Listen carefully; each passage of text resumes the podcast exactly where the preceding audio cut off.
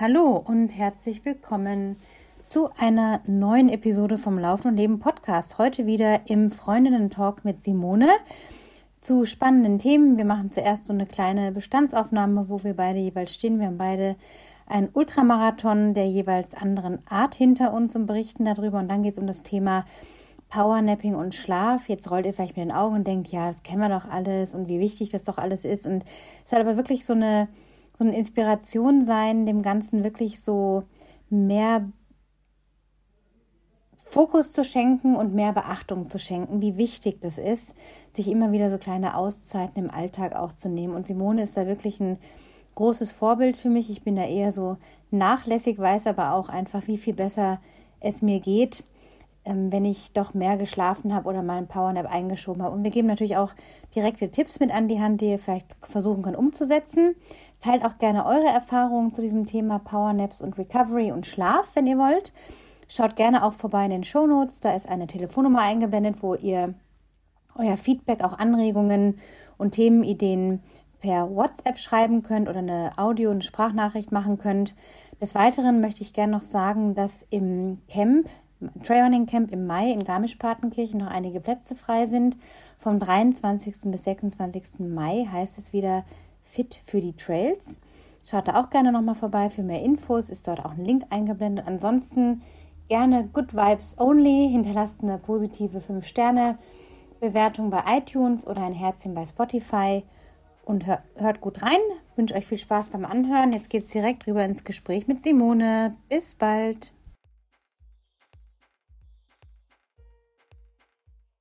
Ja, liebe Simone, du bist wieder zugeschaltet aus dem schönen Allgäu. Bei euch ist heute Sonnenschein, bei uns ist es heute verregnet hier am Mittelmeer, aber es darf ja auch mal andersrum sein. Ja, wir haben beide sehr unterschiedliche Ultramarathons hinter dir. Kommen wir mal zu dir. Das letzte Mal, als wir hier gesprochen haben für den Podcast, da warst du gerade am Kränkeln und gar nicht so fit und hattest vor, mal wieder so einen kleinen Spaziergang zu machen, um anzutesten, wie das denn so läuft, ob du wieder so langsam in dein Training finden kannst. Aber was ist dann passiert? Ja, was ist dann passiert? Ähm, dann hat es mich total äh, niedergebügelt. Also ich war dann tatsächlich mit einer Grippe komplett flach gelegen.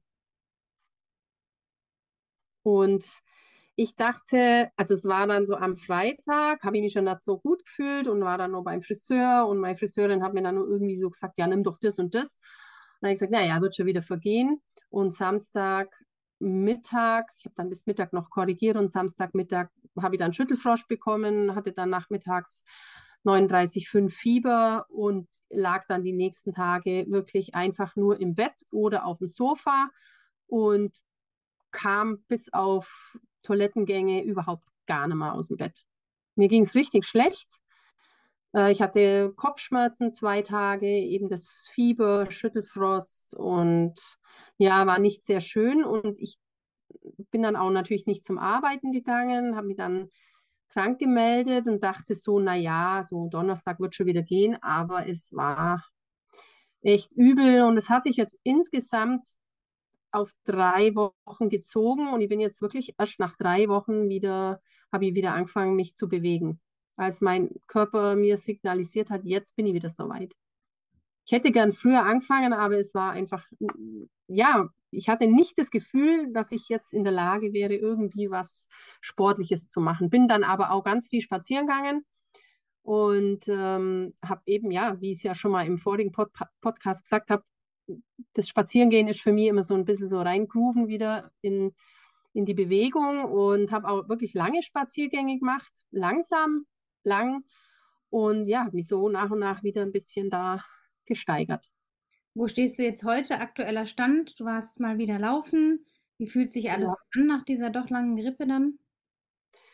Ähm, ja, ich habe damit fünfeinhalb Kilometer letzte Woche mal angefangen. Das war ein bisschen schwerfällig, aber okay von der Atmung her. Und am Wochenende war jetzt einmal zehn Kilometer laufen und dann mal so 22 Kilometer, allerdings mit relativ vielen Höhenmeter beim Langlaufen, also beim Skaten. Ähm, das hat auch gut getan und war jetzt vorgestern nochmal zehn laufen und gestern Abend im Yoga. Also ich habe jetzt so das Gefühl, es hat sich jetzt wieder gut eingependelt und der zweite Lauf war deutlich besser als der erste, so vom ganzen Körpergefühl. Und ja, ich denke, jetzt kann ich wieder gut aufbauen. Und ähm, ja, ich muss allerdings schon sagen, dass ich auch trotzdem abends sehr, sehr müde bin. Also man merkt es einfach. Darf ja auch so sein. Habe da jetzt auch keinen Stress damit. Und ich höre sehr auf meinen Körper in, der, in dem Zusammenhang. Und deswegen, ja, habe ich jetzt da, ich bin hier gute Dinge, dass das wieder wird. Ja, und wir haben auch schon darüber gesprochen, was so Trainingsrückstand anbelangt und dass man halt mal Zwangspausen hat durch was auch immer für Umstände und dass man aber, wenn man so eine jahrzehntelange Grundlage aufgebaut hat, da jetzt nicht so viel abgeht. Natürlich verliert man ein bisschen Fitness, aber die hat man relativ schnell wieder reingefahren. Also auf jeden Fall gut, dass du da auf deinen Körper gehört hast und jetzt nicht irgendwie einen über den Zaun gebrochen hast, was dann oft ja die Versuchung ist, dann geht es einem ein bisschen besser und dann will man wieder und dann haut es einen gleich doppelt wieder lang. Und da hilft einfach nichts, ne, außer abzuwarten. Ich habe von einigen gehört, dass gerade richtig was rumgeht. Das sagt man natürlich jedes Jahr, es geht was rum. Aber es ist jetzt tatsächlich auch eine Person, die ich kenne, die es jetzt auch sich erholt hatte, wieder bei der Arbeit war und jetzt nochmal zerlegt hat, aber richtig, auch schon seit Wochen. Und da ja, kann man einfach nichts machen. Da muss der Körper durch irgendwas durch, aber dafür kann man dann auch sagen, auf der positiven Seite, dass du jetzt wahrscheinlich ultra erholt bist in deinen ganzen Muskeln und allem drum und dran und jetzt dann vielleicht umso mehr Gas geben kannst. Du hast auch ein paar Ziele dieses Jahr und ja, das wird schon wieder besser jetzt im, im Frühjahr als dann irgendwie mitten im Sommer oder wenn es dann ganz blöd wäre. Ja. ja, das stimmt. Und da bedanke ich mich auch mal ganz herzlich bei dir, weil du mich da ja auch so unterstützt und immer sagst, du mach langsam und es wird schon. Ähm, der Trainingsrückstand ist gar nicht so groß, wie man meint. Äh, und ich kann mittlerweile gut damit umgehen, habe ja auch vorhin schon gesagt. Früher war das wirklich so, oh Gott, Erkältung und jetzt bin ich eine Woche raus. Weißt du, was ist schon eine Woche? Aber du, also wir Sportler sind schon manchmal wirklich doof. Und dann die Gefahr, dass man zu früh anfängt, die haben ja eigentlich äh, immer, die ist immer präsent bei Sportlern. Ähm, und ich habe halt, ich persönlich habe wahnsinnig Angst vor einer Herzmuskelentzündung. Das kann mal ganz schnell gehen. Und ich habe eine Freundin, die arbeitet in einer Reha-Einrichtung und die sagt, wir, sie haben ganz viele junge Männer, also so 30 bis 40, die wirklich mit einer Herzmuskelentzündung, alles Sportler, die mal wieder nicht warten konnten. Und davor habe ich wirklich Schiss, weil dann bist du ein halbes Jahr raus. Ja. Und ich meine, was sind schon zwei, drei Wochen? letztendlich, wenn man dann wieder einen super Trainingsaufbau macht, langsam, gezielt und einen qualitativ hochwertigen Aufbau macht, dann hat man das wieder. Und wie du sagst, ich meine, Körper merkt sich auch was. Und durch das jahrelange, durch die jahrelange Erfahrung kann man da, glaube ich, jetzt ganz entspannt sein damit. Gerade Herzmuskelentzündung, die entdeckt man ja oft nicht gleich, ne? manchmal erst durch einen dummen Zufall. Und gerade das ist wirklich der Appell, klingt blöd, aber wirklich so der Rat oder ich folge auch dem persönlich, wenn ich was habe, dass ich sage, ich warte immer noch mal ein, zwei Tage länger, als ich denke. Also ich habe jetzt zum Beispiel eine Erkältung als Beispiel und mir geht's gut und ich könnte eigentlich wieder, aber ich warte dann immer noch mal einen Tag oder zwei. Und dann kann ich mit einem ganz guten Gewissen wieder qualitativ besser einsteigen als so ein Larifari-Lauf, wo ich dann vielleicht doch denke, ah, ist das jetzt richtig oder nicht so? Und das ist das immer nach hinten rauszudenken, was habe ich denn langfristig davon? Was ist jetzt da so eine kleine, sage ich mal, drei, vier Wochen Pause, im Endeffekt macht das so viel dann nicht aus, dass man einfach geduldig auch bleibt. Ja. Ja, apropos Ultralauf. Du hattest ja am Wochenende einen Ultralauf und da war ich wirklich schwer beeindruckt, als du mir erzählt hast, du läufst an 50 gell, mit 1500 Höhenmetern. Haben wir gedacht, 1100. 1100, na, äh, um Gottes Willen. da haben wir mal gedacht, holla die Waldfee. Jetzt äh, startet sie durch. Ich war sehr gespannt. Wie geht's dir? Ja, mir geht's wirklich sehr, sehr gut. Also körperlich war ich heute mal äh, vier Kilometer um Block joggen, habe aber gemerkt, na, die Oberschenkel sind noch ein bisschen zu und ist auch okay. Ich wollte mich einfach ein bisschen bewegen. Ähm, da brennt jetzt auch gar nichts an. Ähm, es dauert einfach, bis so ein Ultra noch verdaut ist. Also ich merke es eher so in den tieferen Muskelgeschichten. Mental geht es mir sehr gut. Der Lauf war einfach so repräsentabel für mich, weil ich mit einer anderen Haltung daran gegangen bin diesmal. Ich hatte gar nicht vor, jetzt irgendwie auf ein Podium unbedingt zu gehen. Ich hatte so zwei, drei Frauen, wo ich wusste im Feld, wow, die, die sind stark in Tunesien. Die kannte ich von anderen Läufen. Also auch hier gibt es wirklich gute Läuferinnen. Und ja, von daher habe ich gedacht, ich, ich drifte mal so rein. Und die Strecke war recht anspruchsvoll, also sehr geröllig, äh, so, so runde Steine, verbaute Wege, war auch Sinn der Sache, ein Trail-Event. Ähm, allerdings auch sehr viel Matsch, weil es die, den Tag vorher so reingeregnet hatte. Zum Glück nicht an dem Tag, an dem Samstag. Und dann hatte ich halt mit Matsche und Klumpen und bin nicht vorwärts gekommen, so gefühlt zu tun, war dann ein bisschen frustriert und dann habe ich immer gedacht, ah, jetzt genieß halt einfach so. Und diese ganze Trauergeschichte mit unserem Hund, die jetzt ja auch dann äh, sieben Wochen her ist, ähm, es war einfach, hat mich lange, es klingelt gerade. Kleinen Moment. Ja? Ich bin gerade im Podcast. Moment.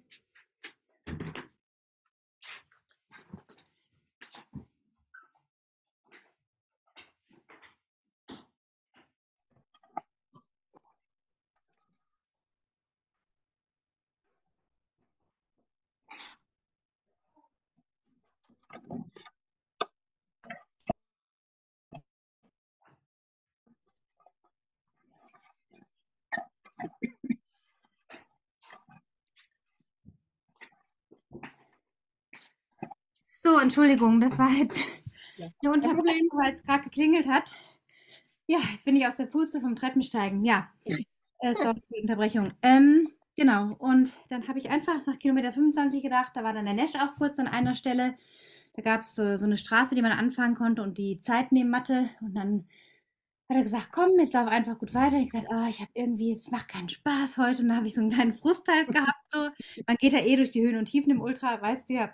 Ja. Habe ich einfach beschlossen, ich laufe jetzt einfach so, dass es sich komfortabel anfühlt. Ich hatte einfach keine Lust, mich zu verausgaben.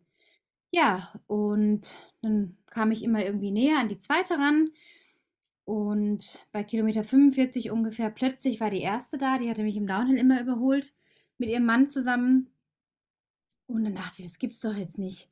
Und das war das erste Mal, dass ich gedacht habe, Mensch, also wenn ich die jetzt einholen sollte und es nicht mehr so viel Downhill ist zum Ende hin, habe ich vielleicht doch eine Chance, das Ding zu gewinnen. Das war dann so, hä?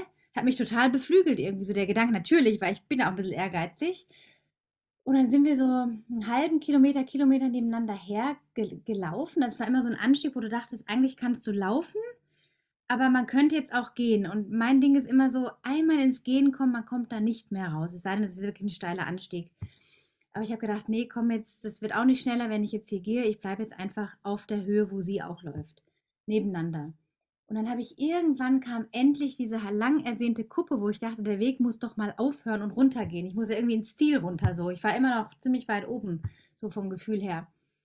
Ja, und dann kam die Kuppe und ich gucke auf die Uhr, Kilometer 47, und dachte so, jetzt oder nie. Und ich kann jetzt den Downhill laufen. Das war so das Narrativ, was ich einfach geändert habe von, oh, heute bin ich so lahm und der Downhill. Habe ich gesagt, nee, ich, ich haue da jetzt einen raus. Ich baller da jetzt einfach, was geht.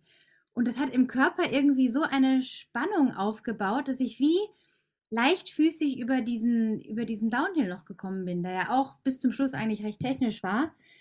Und dann habe ich mir einen Kilometer vom Ziel, habe ich mir noch um die Schulter umgedreht und habe gesehen, oh, da ist ja gar niemand hinter mir. Umso besser. Und nochmal richtig Gas gegeben und dann mit einer Minute Vorsprung gewonnen. Und das war so, ich habe das lange nicht realisiert, weil es so ein ganz unerwarteter Tag war und eine unerwartete Wende. Und das hat mir wieder gezeigt, dass man bis zum Schluss nicht weiß, was passiert. Der Ultra ist wirklich so die Klaviatur einmal hoch und runter. Es kann alles passieren. Man hat seine Höhen und seine Tiefen. Und natürlich, wenn man ein bisschen ehrgeizig ist, ist es natürlich schön, dann auch zu gewinnen oder einen Podiumsplatz zu bekommen. Und ja, das war dann auch eine tolle Stimmung. Das war ein toll organisierter Event. Ähm, es gab am nächsten Tag noch 10 und 20 Kilometer Trailläufe für die, die halt weniger laufen. Es war eine nette Gruppe mit 45 Läufern bei den 50ern ähm, ja 1100 Höhenmeter, die sich ganz schön bis zum Schluss verteilt haben. Also es war und dann auch teilweise so schmale Single Trails mit Dornensträuchern, also wo man gar nicht so schnell laufen konnte. Abwechslungsreich, ähm, tolle Orga an den Verpflegungspunkten, genug Essen, genug Trinken, alle so hilfsbereit. Also die haben da wirklich beeindruckenderweise richtig was Tolles auf die Beine gestellt, muss ich echt sagen. Also wen das mal lockt, hier in Tunesien einen Lauf zu machen, der kann in der Wüste laufen oder im Norden auf den Trails. Ne? War wirklich gut und ja, das war so mein Ultra.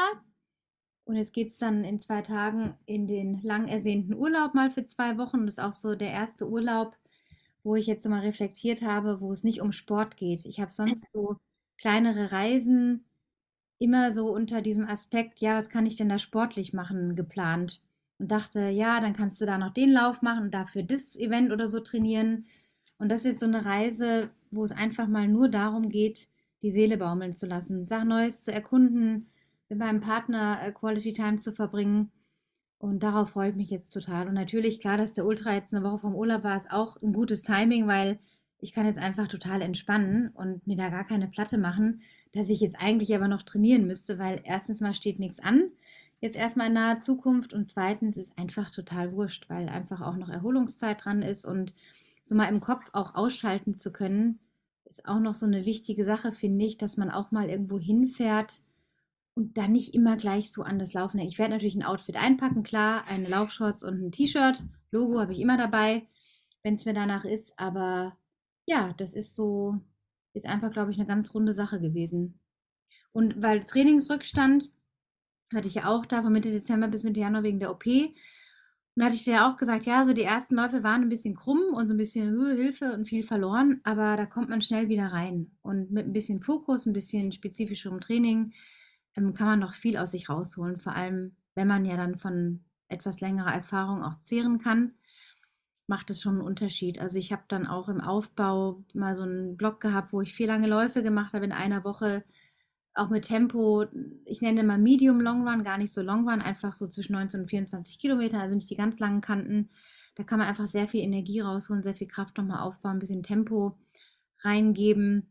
Und ähm, wenn man das ganze Jahr sowieso läuft, mehr oder weniger, dann kann man sich so ein Ultra, ich meine, ich stelle mir den, ich, ich wupp mir den jetzt nicht auf, auf einer Backe irgendwie runter. Ne? Also ich muss mich da auch anstrengen und da sind Muskelschmerzen irgendwann, die dann auch kommen. Aber man kann schon mit der Grundlage in relativ kurzer Zeit so viel aufbauen, dass es einfach reicht, ja, dass man ein gutes Finish hat. Ja, mhm. super. Ja, also erstmal natürlich herzlichen Glückwunsch. Ich war, bin echt beeindruckt, äh, weil es ja jetzt doch nicht so viel Trainingszeit war. Aber wie man sieht, du kennst die aus, du weißt Bescheid.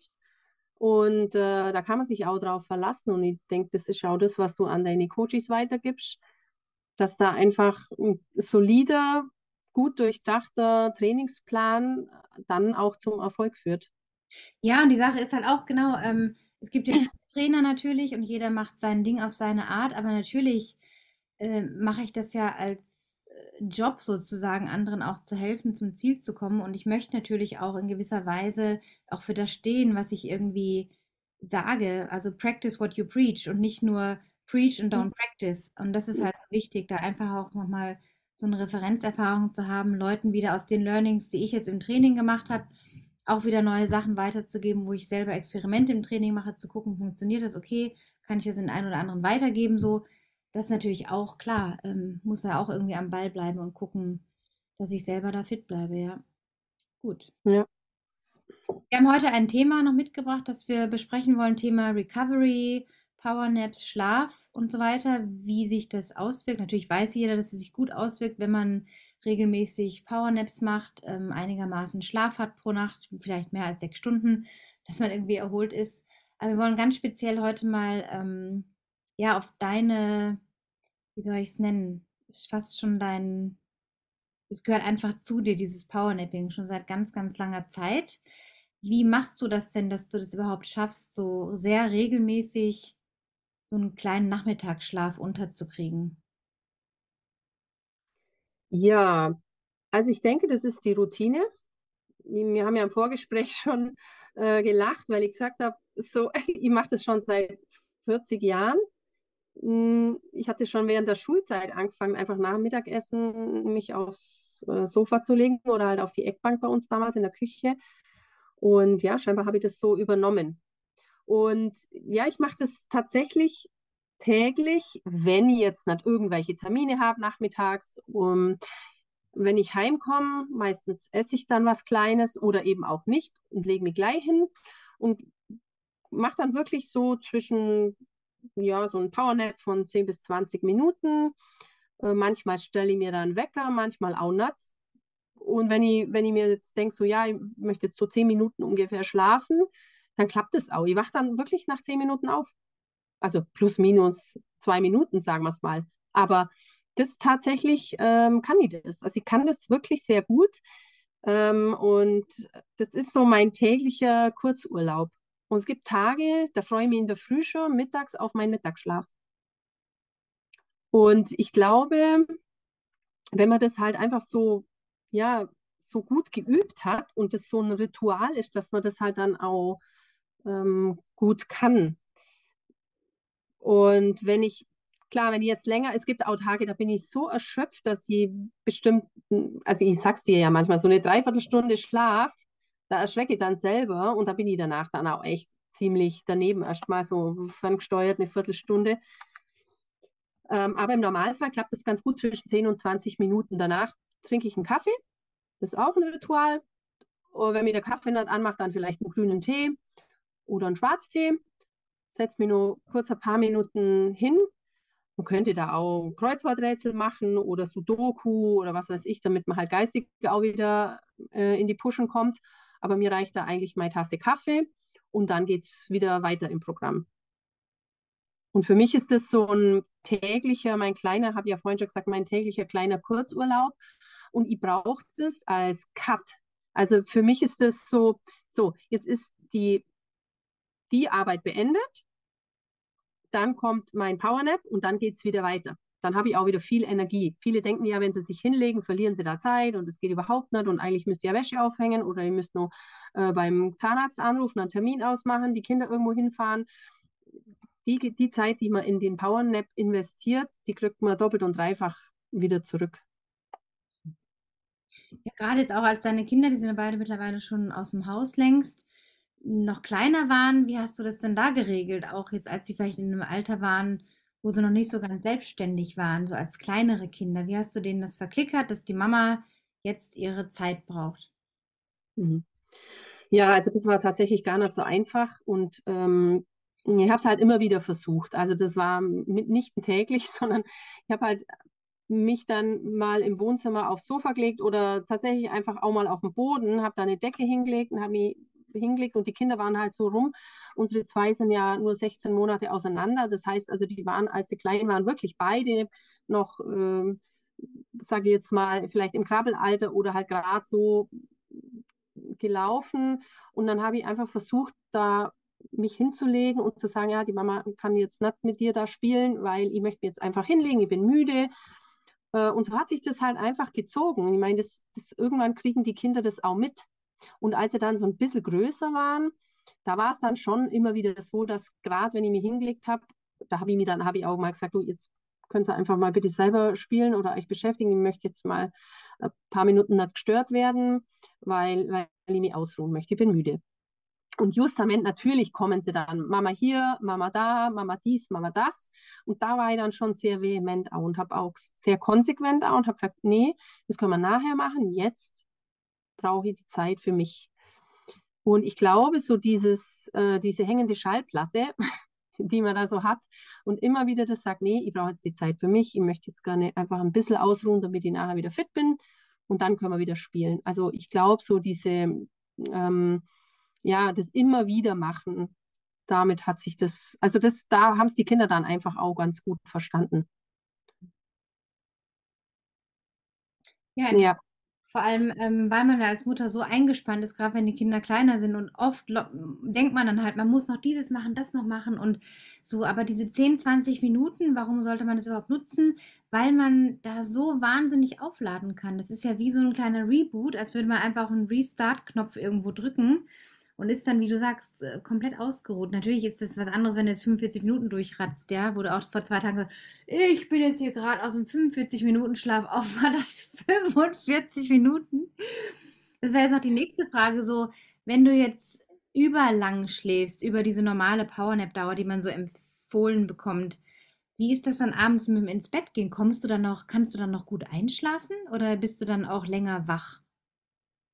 Ich kann immer gut einschlafen. Tatsächlich, ja. Also scheinbar scheint es mein Körper zu brauchen. Ähm, das hat sich jetzt aber auch die letzten Jahre, ich glaube, je älter man wird, desto, ja, desto öfter braucht man diese kleinen, diese kleinen Kurzurlaube und diese kleinen Erholungszeiten. Und äh, ich, nee, also abends habe ich da gar kein Problem. Ich kann trotzdem schlafen. Und wenn nicht, dann lese ich halt drei Seiten mehr, dann klappt es schon. Nee, habe ich tatsächlich nicht. Viele sagen ja, oh, wenn sie Nachmittag hinlegen, können sie abends nicht mehr schlafen. Nee, kann ich, kann ich so nicht sagen. Mhm. Scheinbar scheint es mein Körper zu brauchen. Und wie hast du das so erlebt, als du dann, sage ich mal, auch für viele Ultras, die du im Jahr gelaufen bist oder einige in so wirklich Hochtrainingsphasen vor ein paar Jahren, wie hast du das dann, also hast du da gemerkt, dass sich das auf, das, auf die Trainingsqualität auch auswirkt oder eher weniger? Wie war das? Hm, gute Frage. Ähm, kann ich jetzt eigentlich gar nicht so definitiv sagen. Ich glaube, da war mehr, also da war wichtiger der Nachtschlaf. Dass ich wirklich geschaut habe, dass ich da, also auf meine siebeneinhalb Stunden komme. Ich habe herausgefunden, dass siebeneinhalb Stunden ist meine Zeit. Das ist meine Zeit. Da bin ich, da bin ich einfach am ausgeruhtesten. Da steige ich wirklich aus dem Bett und bin wach. Und alles, was ja drüber geht, natürlich auch, klar. Aber drunter, das geht mal zwei, drei Tage und dann äh, mag ich es schon ziemlich. Und während dem Training, ja, wie gesagt, also da denke ich, ist der Nachtschlaf sehr wichtig, dass man seine festen Schlafzeiten hat ähm, und dass man die Zeit vor zwölf gut nützt. Und das hat mir da schon geholfen. Und klar, ich meine, nach so einem langen, so einem wochenendlangen Lauf, da lege ich mich dann schon auch mal hin. Das brauche ich dann auch. Ähm, einfach ein bisschen, um runterzukommen, Kreislauf wieder runterbringen. So nach einer kurzen Dehnphase oder davor einfach kurz hinlegen. Ja, also da lege ich viel Wert drauf und ich glaube, dass uns, dass uns das wirklich hilft als Ultraläufer, ähm, dem Körper da so eine Erholungszeit zu geben. Ich überlege auch gerade, wenn jetzt Leute zuhören, die auch ähm, zum Arbeiten irgendwo hin müssen, ja, ob das Teilzeitjob ist, 30 Stunden oder Vollzeit, ist ja egal. Leute, die halt ähm, ja nicht zu Hause einfach sich schnell hinlegen können, sondern auch erstmal vielleicht irgendwo sind oder so. Ähm, ist dann auch die Frage, wie die es dann machen könnten, ne? Weil ist natürlich jetzt eine andere Situation, wenn man dann nach Hause kommt nachmittags und kann sich aufs eigene Sofa hauen oder was man da halt nutzt, ein Sessel oder irgendwas. Ähm, ist aber natürlich nicht für jeden auch so umsetzbar. Aber vielleicht kann man dann wenigstens versuchen, sich nach einem langen Arbeitstag, wenn man um vier, fünf oder ein bisschen später kommt, zumindest dann da auch noch, wenn es nicht der Schlaf ist, ein Powernap, zumindest sich mal eine Viertelstunde zurückzuziehen, den Tag so abzustreifen, auch den Kindern zu sagen, wenn das möglich ist, ähm, hey, ich bin jetzt eine Viertelstunde kurz im Zimmer und ich brauche gerade Zeit für mich und ich komme gleich zu euch, so. Da gibt es schon Möglichkeiten. Also man kann das, wenn man diese Absicht hat oder auch was wir letztes Mal besprochen haben in der letzten Folge mit diesen Gewohnheiten, diese 66 Tage, das kann ja auch eine Gewohnheit werden, so ein Powernap oder sich die Zeit nehmen. Andere meditieren, kann es Powernap irgendwie nennen, aber es geht einfach um diese Zeit, äh, sich wieder aufzuladen, die so wichtig ist und die auch für, ja, die Qualität einfach im Leben echt steigern kann und das Glas wieder quasi zu füllen, was man auch immer sagt, so das Glas voll zu halten und es ist einfach irgendwann leer an so einem Tag irgendwann und damit kann man das ja auch wieder gut füllen. Das ist eigentlich eine ganz simple Sache. Man muss das auch, glaube ich, gar nicht so zerdenken und da jetzt irgendwie sich tausend Rituale zulegen. Es reicht ja schon, wenn man einfach sich hinsetzt und hinlegt und Augen schließt und mal auf die Atmung lauscht oder kurzen Gedanken zulässt, so, das reicht ja schon. Das ist, ne? Mhm. Der Anspruch, ja. dass es immer der Schlaf sein muss, ist manchmal schon der Druck, von dem man sich lossprechen kann und sagt, ne, ja. ich, ich nehme mir die Zeit für mich und lass einfach mal geschehen. Ja, ja, das ist ein wichtiger Punkt. Ich meine, ich rede mir natürlich leicht. Ich komme meistens so gegen, ich sage jetzt mal zwei von der Schule. Dann habe ich natürlich die Zeit, die ich mir frei einteilen kann. Aber äh, ich finde auch, also ich rede da mit meinem Mann auch oft drüber, weil er ja bis um fünf oft arbeitet und Tuschur durch und einen anstrengenden, einen anstrengenden Job hat. Ähm, und er sagt dann auch oft, er, er kommt gar nicht so runter. Und es ist ja erwiesen, dass zum Beispiel, wenn ich mir mittags oder wenn ich mir mal zwischendrin auch, und das kann jeder im Büro machen, einfach mal auf meinem Stuhl drei Minuten die Augen zumache und atme, wie du vorhin gesagt hast, tief ein- und ausatmen, mal richtig auf vier einatmen, auf acht ausatmen, zum Beispiel jetzt ähm, so als Rhythmus. Und da, das ist ja erwiesen, dass da die, der Puls runtergeht und dass man dann danach einfach wieder fitter ist. Geistig auf jeden Fall, wenn ich es schaffe, abzuschalten. Und das kann jeder machen. Mein Mann sagt zwar dann auch manchmal, ja, da habe ich noch Zeit. Dann sage ich, naja, dann mach halt eine Minute. Mhm. Einfach das, das muss man aber, wie du sagst, zum, zum, zur täglichen Routine werden lassen. Oder, also mir passiert es ja auch manchmal, also zum Beispiel beim Arzt, da kann ich, da, da hole ich mir keine so Zeitung, sondern da setze ich mich hin und mache die Augen zu. Muss man eh immer lang warten. Das ist zwar manchmal so ein bisschen peinlich, wenn einem der Kopf so wegnickt, aber ist mir eigentlich wurscht. Da nütze ich tatsächlich die Zeit einfach mal, um, um die Augen zuzumachen. Und vielleicht, ich meine, es gibt ja mittlerweile Unternehmen, die haben so, ähm, wie soll ich sagen, so Räume mit Sitzsäcken oder mal vielleicht auch ein Sofa drin oder einen gemütlichen Stuhl. Ja, ja, gut, warum denn mal nicht fünf Minuten da reinsitzen, einfach nur mal die Augen zumachen, wenn niemand drin ist. Ich muss halt die Chancen dann nützen. Keine Ahnung, vielleicht sagt jetzt irgendjemand, ja, die hat ja leicht reden, ähm, aber jeder ist da seines Glückes Schmied und dann muss ich halt vielleicht mir ein bisschen was einfallen lassen. Also und, und es mag auch Leute geben, wo es nicht geht. Also wenn jetzt jemand äh, im Krankenhaus oder so arbeitet, ja klar geht es dann nicht. Aber vielleicht kann man es ausprobieren, wenn die Möglichkeit besteht, dass da irgendwo ähm, ein Raum wäre oder. Naja, Pausen hat man ja. Also auch wenn man immer sagt, man kommt nicht zu einer Pause, aber man hat ja auch rechtlich die Pause in einem Job und die kann man sich nehmen, diese halbe Stunde, wenn man eine bestimmte Zeit arbeitet am Tag.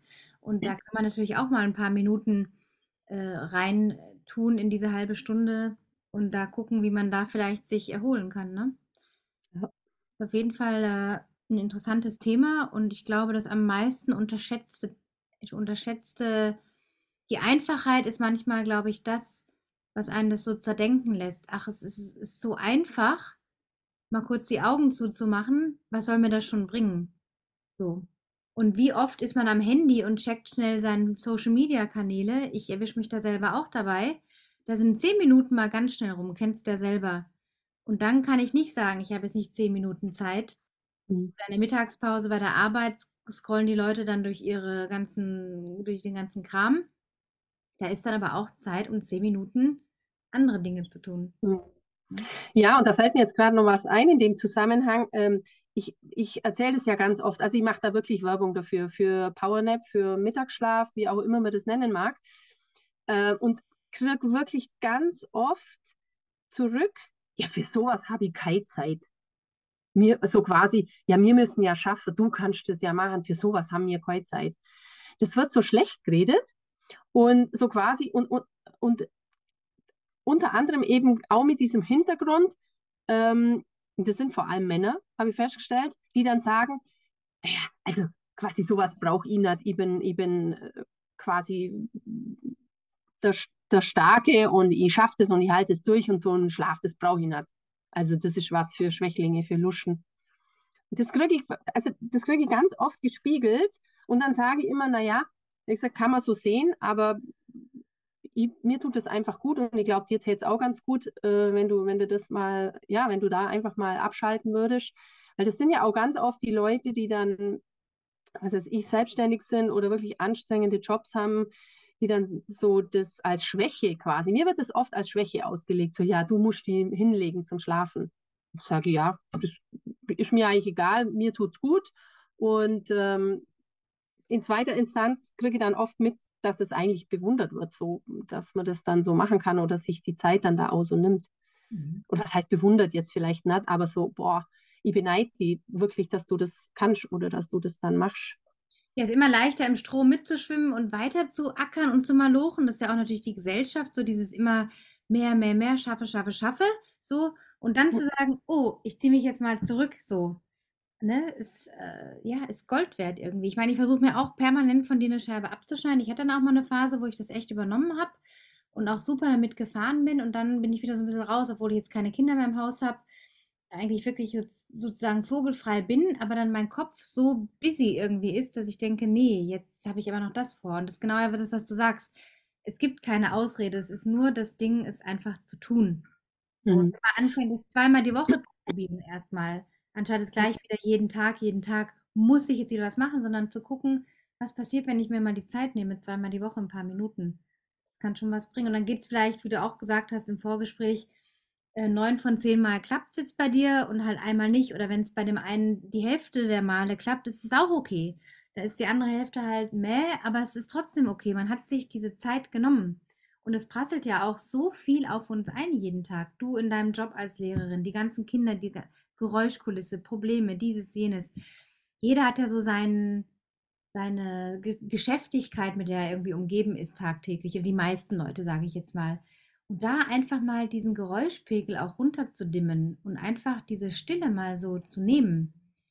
Das ist ja genau das, was wir auch äh, im Grunde am frühen Morgen haben, wenn man aufsteht, die Stille, die dann so eine, so eine Wertigkeit hat, ja, den Tag auch früh zu beginnen, äh, möglichst früh oder dann die, die, die Energie auch mitzunehmen. Mhm. Ja, und vielleicht jetzt, wer das einfach mal, wer da jetzt ein bisschen Lust bekommen hat oder bei wem sich jetzt so die Motivation regt, Mensch, ja, eigentlich hat sie recht und es täte mir auch ganz gut, ähm, gerade auch um geistig mal abzuschalten. Ähm, vielleicht so als, als Tipp, wer da Schwierigkeiten hat mit dem Abschalten, ich kann mich ja entweder gemütlich hinsetzen oder gemütlich hinlegen. Ich habe meine Präferenz auf dem Liegen. Und dann, wer das nicht schafft, abzuschalten. Also ich, ich mache es immer so, ähm, dass ich mich erstmal auf meine Atmung konzentriere und dann kommen die Gedanken, ja, ich müsste die Wäsche gleich rausholen und äh, ich sollte ja nur, was weiß ich, bei der Oma drüben was erledigen oder dieses und jenes machen.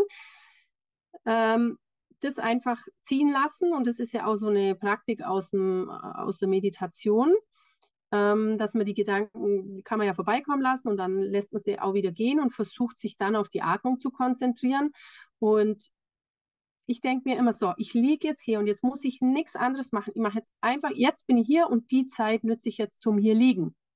Ich mache jetzt eh nichts anderes. Jetzt bin ich hier und jetzt ist es angesagt. Und dann versuche ich, ich scanne dann so gedanklich meinen mein Körper ab. Dadurch fokussiere ich mich, bringe meine Gedanken so auf meinen Körper. Also ich fange dann unten bei den Zehen an und gehe dann so über die Unterschenkel, Knie, Oberschenkel, Hüfte, Rücken und so weiter, einmal bis zum Kopf. Bleibt da vielleicht mal irgendwo hängen, wo eine Verspannung ist oder wo es gerade zwickt oder vielleicht mal leichte Kopfschmerzen sind. Bleib da kurz, schau da drauf, und versuche da einfach nicht hängen, sondern reinzuspüren. Dann gehe ich auf der anderen Seite gedanklich wieder runter und dann zähle ich vielleicht meine Atemzüge. Somit bin ich immer fokussiert auf mich, auf meinen Körper, auf mein Inneres und da kommt man schon unheimlich gut runter. Und wenn es dann, ich muss ja nicht immer schlafen, es geht ja auch einfach mal nur darum, den Körper wieder anders zu fokussieren und vor allem den Geist, wie du sagst. Den ganzen Tag ist was los, dann, dann hat man das Handy immer und ähm, das tut einem einfach wahnsinnig gut. Vielleicht kann man das mal, kann das mal jemand ausprobieren, der das möchte und ja, und dann wird man schon sehen. Einfach mal rantrauen. Ja, mir fällt gerade noch ein, was du sagtest, äh, Kurzurlaub. Man kann es auch so wie so einen kleinen Wellness, also man tut sich was Gutes, dieses Wellnessen. Und oft äh, machen dann die Leute irgendwie, ackern sich einen ab und dann gehen sie alle vier Wochen mal in die Sauna und äh, gönnen sich eine Massage, weil endlich mal verdient. Aber eigentlich kostet ja das Powernapping gar nichts. Also das ist auch so das Ding, man muss nicht erst was bezahlen, um einen Kurzurlaub zu machen. Das ist so simpel. Und das meine ich so mit diesem, manchmal ist, sind die Dinge so simpel, dass man gar nicht glauben kann, dass es doch funktioniert so. man kann sich Wellnessen auch, indem man genau das sich selber gönnt und sich bewusst die Zeit nimmt. Und das addiert sich natürlich auch dann pro Woche und dann pro Monat und aufs ganze Jahr gesehen in einer ja, erhöhten Qualität. Also auf jeden Fall eine gute Sache. Noch das Thema zu Bettgehzeiten hatten wir auch schon ein bisschen angerissen. Hm, wir sind ja beide Menschen, die regelmäßig so halb elf, zehn Uhr ins Bett gehen. Ne, da bin ich auch so wie du getaktet. Und wir haben beide auch Partner, Männer, die eher dazu motivieren, auch ein bisschen früher ins Bett mitzukommen. Ähm, dein Mann und mein Partner sind beide eher so gegen Viertel vor zehn, zehn, Viertel nach zehn unterwegs. Ich könnte es auch länger aushalten, aber ich gehe dann oft schon mit, weil ich denke, okay, dann komme ich endlich von den anderen Sachen weg, die mich jetzt noch so aktiv halten im Kopf und merke dann am nächsten Morgen, ist oft so ein Gedanke, bin ich froh, dass ich so früh mit ins Bett gegangen bin. Also es ist ja noch nicht ultra früh, jetzt zehn, Viertel nach zehn ist jetzt nicht früh, aber für einige, die halt Nachteulen sind, ist es natürlich früh. Mm, und ich merke einfach schon, wenn ich vor Mitternacht ins Bett komme, was in 90 Prozent der Fälle der Fall ist, also ich bin selten nach elf, halb zwölf im Bett, mittlerweile, es war vor zehn Jahren auch anders, da war ich eine Nachteule mehr, da merke ich so einen Unterschied, wie ich aus dem Bett komme, wie schon der Kopf sich anfühlt, wie nicht der Mann mit dem Hammer nachts da drauf gehauen hat, weil einfach so eine Trägheit sich durchzieht durch das späte ins Bett gehen. Das ist halt auch eine Form von, ja, auf sich achten auch. Und gerade auch, wir sind jetzt auch in einem Alter 40er, du bist Anfang 50. Es wird schon wichtig, dass man auf diese Sachen einfach achtet und dann eben auch die Energie fürs Training hat. Die Energie hat, sich den Problemen im Alltag, den Herausforderungen im Job zu stellen, weil man einfach mit einer wacheren Birne aufwacht und natürlich auch die Organe entsprechend im Biorhythmus die Zeit schon gehabt haben, nach 10, 11 Uhr, ja, äh, schon mal in eine erste Tiefschlafphase zu kommen, schon mal diese Zellerneuerungen voranzutreiben. Und man sieht sich auch selber an. Also ich wache, wenn ich wenig geschlafen habe, sehe ich schon mal ein bisschen älter aus und denke mir, ja, Botox für die Stirn wäre jetzt auch mal was, ne? Oder irgendwas hier für die Augenringe tun.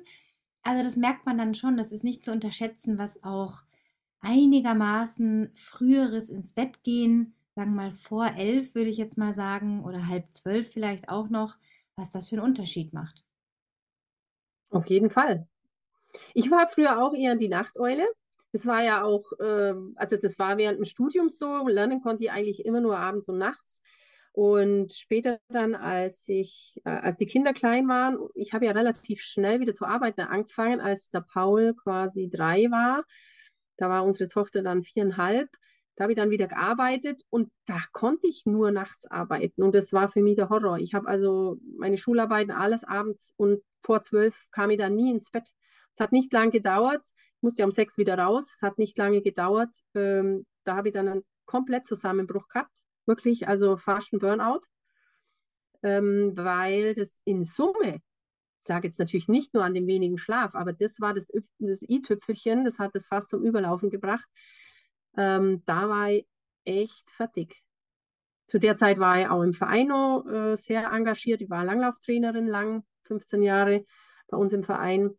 Und da waren immer irgendwelche Events. Dann natürlich, klar, die Familie organisieren, Termine und so weiter. Dann meine eigene Arbeit. Und dann, wenn einem dann noch der Schlaf fehlt, das, ist, das geht gar nicht. Ich habe auch lang mit Migräne zu kämpfen gehabt. Ich hatte lang wirklich dreimal die Woche Kopfweh, wochenlang und bestimmt jeden Monat eine Migräneattacke. Es war einfach zu viel. Und da war ich dann bei einer Heilpraktikerin auch und die hat dann auch zu mir gesagt, sie müssen lernen, Nein zu sagen. Das war dann, hatte dann nichts mit Globuli oder sonstigem zu tun, das war dann mehr so eine Lebensberatung.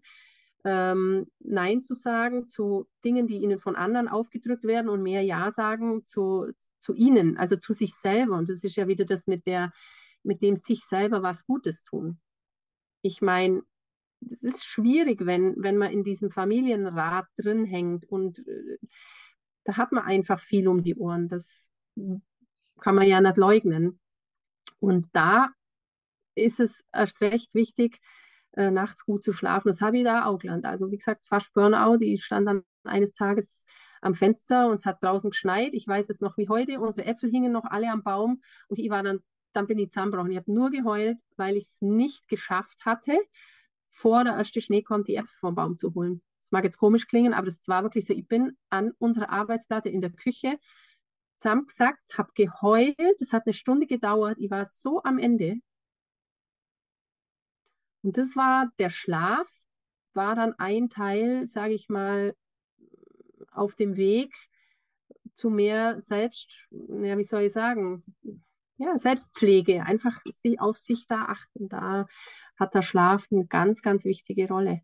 Ich glaube eh, dass es immer noch ein bisschen unterschätzt ist, auch mit dem Schlaf, wie er sich auswirkt, wenn er dann auch eine Qualität hat. Also auf alles, auf das Mentale, auch Menschen, die vielleicht einen depressiven Hang haben. Der Schlaf ist total wichtig ähm, fürs Training, für uns Läufer es macht so viel aus. Also wenn mal, denke ich, immer irgendwo der, der Hase oder der, wenn es mal irgendwo schief hängt, würde ich immer mal zuerst mich selber fragen, habe ich genug geschlafen? Auch Probleme, Streitigkeiten, die man hat. Oft ist es wirklich, habe ich jetzt für mich auch mal untersucht, ein Schlafmangel, der dann einen so gerädert macht, wo man auch dann ein zarteres Nervenkostüm hat und mhm. gar nicht mehr so ganz bei der Sache ist und dann eher mal so ein bisschen von sich abdriftet. Also da, da, da kann man sich wirklich jedes Mal fragen, ja, wie ist denn mein Schlaf eigentlich gerade? total wichtig. Ja. Ja, und die Schlafqualität, weil du das gerade gesagt hast, ähm, da muss man auch drauf achten. Also ich schlafe am besten, wenn, wenn ich Sauerstoff habe, also wenn das Fenster auf ist. Ist natürlich im Winter ein bisschen blöd. Wir wohnen ja äh, im Allgäu und da ist halt nachts auch oft sehr kalt. Äh, und ähm, ist jetzt nicht so gut, sage ich mal, energetisch, wenn da nachts das Fenster auf ist, aber da schlafe ich einfach viel besser. Dann Dunkelheit macht was aus. Ähm, ich, ich habe das auch festgestellt, dass ich einfach viel besser schlafe, wenn, wenn ich kein Streulicht habe von draußen. Äh, wenn ich wirklich die, die Läden zumache, also wir haben ein altes Haus mit Fensterläden und wenn die zu sind, dann ist einfach dunkel.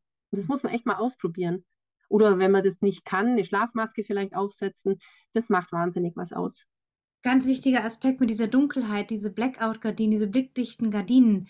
Oder wenn wir jetzt auch äh, Rollladen hier elektrisch, die wir einfach runter machen und noch eine blickdichte Gardine davor schieben. Ich bin der größte Fan geworden von nicht dieses, ach, mit dem Tageslicht mitgehen und bei offenem, also offenem Fenster im Sinne von nichts ist da drüber gehangen oder verhangen oder zu. Ähm, und einfach mit dem Tageslicht aufwachen. Nein, es ist wirklich erwiesen, dass der Körper ja in diese Schlafhormonproduktion geht, wenn es dunkel wird so. Und da einfach am ehesten runterfahren kann. Also man sollte so dunkel wie möglich schlafen. Und das macht bei uns auch, hat auch einen großen Unterschied gemacht. Also es gibt immer noch Nächte, die so ein bisschen öl sind. Also ich schlafe jetzt nicht jede Nacht super. Aber dieses ganz abgedunkelte Zimmer, das macht einen riesen Unterschied. Oder dann, wenn man es nicht so kann oder der Partner das nicht so mag, dann muss man sich halt einigen, dass dann halt einer eine Schlafmaske zum Beispiel, wie du sagst, trägt. Das macht auch einen großen Unterschied. Hm. Ja. Ja, also jetzt gerade nochmal aufs Training bezogen. Äh, wenn man diese Hochtrainingsphasen hat, dann denke ich, muss man wirklich noch früher ins Bett gehen, weil der Körper diese Regenerationszeiten braucht, gerade wenn man sich jetzt auf ein Ultra vorbereitet oder ja, oder einfach Marathon oder ist wurscht, Halbmarathon, egal, wenn man halt intensives Training macht, dann verstärkt darauf achten, weil sonst kommt die Keule von hinten. Ja. Also ich, ich bin da, wie gesagt, ganz empfindlich. Ist jetzt vielleicht nicht jeder so, mal eine Woche schlecht geschlafen, dann habe ich schon irgendwie Halsweh vielleicht wieder oder mal ähm, kommt Kopfweh dann doch wieder, was jetzt die letzten Jahre sehr, sehr gut im Griff habe. Ähm, ja, also da nicht denken, ja, ja, ich schaffe das alles so, sondern auch mal, und wenn, wenn ich um neun denke, jetzt gehe ins Bett, dann gehe ich halt ins Bett. Also im Urlaub zum Beispiel, das vielleicht nochmal als witzige An Anekdote zum Schluss, äh, wenn wir im Urlaub sind, wir haben einen Camper und ähm, ja, dann machen wir eigentlich im Urlaub immer Sport, also so ähnlich wie, wie bei dir, nur jetzt eben nicht auf den Seychellen. Äh, und dann macht man so Abendessen und macht das Geschirr noch fertig, dann liest man vielleicht noch ein bisschen was und dann ist oft so halb neun, neun, dann schauen wir uns so an, mein Mann und ich, und sagen, können wir um neun schon ins Bett gehen? Dann schauen wir so, ja, eigentlich können wir um neun schon ins Bett gehen. Und dann geht man so ins Bett, liest vielleicht noch ein bisschen. Und dann kommt es tatsächlich vor, dass wir im Camper zehn Stunden schlafen frische Luft, gute Matratzen, kein Stress, kein Alltag, nichts. Zehn, zehn, elf Stunden haben wir locker schon hinbekommen. Genial. Ja, ja also richtig, richtig toll. Ja, also auch da nicht gegen anzukämpfen, wenn man mal merkt, man hat so einen Abend, ob es zu Hause oder im Camper oder im Urlaub, einfach äh, auf den Körper achten und hören, was da gerade los ist und dann, warum auch nicht einmal um neun ins Bett gehen. Ne? Man wacht einfach anders auf, ja. Ja. Und man verpasst ja auch nichts. Da abends. Also. Ja, und diese Effizienz hat man ja auch nicht mehr. Ne? Ich habe mir das früher auch eingebildet, so vor zehn Jahren und in meinen Zwanzigern. Dann habe ich immer abends, als die Kinder im Bett waren, gedacht, oh, jetzt habe ich noch mal was vom Tag und oh, jetzt kannst du noch mal irgendwie so einen, so einen zweiten Energie so starten, so einen Energieflow. Und habe dann aber gemerkt, ich habe dann schon noch was, da habe ich meine erste Webseite dann zusammengebaut und so. Da kam schon was raus, aber ich merke jetzt mittlerweile, dass nur der Vormittag wirklich die Zeit ist, wo ich richtig was gebacken kriege. Und das ist wieder das berühmte, die Morgen schon hat Gold im Mund. Klar gibt es immer Leute, die sagen, ja, aber nachts schreibe ich meine Bücher oder mache meine, was auch immer die Leute machen, wo sie dann sagen, da schaffen sie effizient was, ja. Ich glaube aber persönlich nicht so wirklich dran. Also ich glaube, im Biorhythmus ist es schon vorgesehen, dass man morgens die fitteste Zeit hat vom Tag. Ja, aber jedem das seine, wie gesagt. Ja, ja, das muss jeder handhaben, wie er möchte. Ja. Ja, ich glaube, dann sind wir für heute durch mit dem Thema Powernapping und Schlaf. Ein bisschen angerissen. Natürlich könnte man noch das Alkohol und Kaffee mit reinnehmen, aber es sprengt jetzt den Rahmen. Das weiß auch, würde ich mal sagen, wissen es die meisten, was das für einen Einfluss hat. Aber es war, ging jetzt erstmal darum, dass wir aus unserem Nähkästchen geplaudert haben. Und das fand ich jetzt ganz spannend. Vielen Dank für deine Zeit wieder mal. Ja, ich sage auch danke und schicke natürlich ganz viele liebe Grüße nach Tunesien aus dem sonnigen Allgäu ins verregnete Tunesien. Ja, mach was nicht vor. Ich schicke dir wieder die Sonne vorbei in ein paar Tagen. Ja, genau. So machen wir es auf jeden Fall. Ja. Bis zum nächsten Mal, Simone. Ja, Anna, danke schön. Ciao. Ja, tschüss. Tschüss.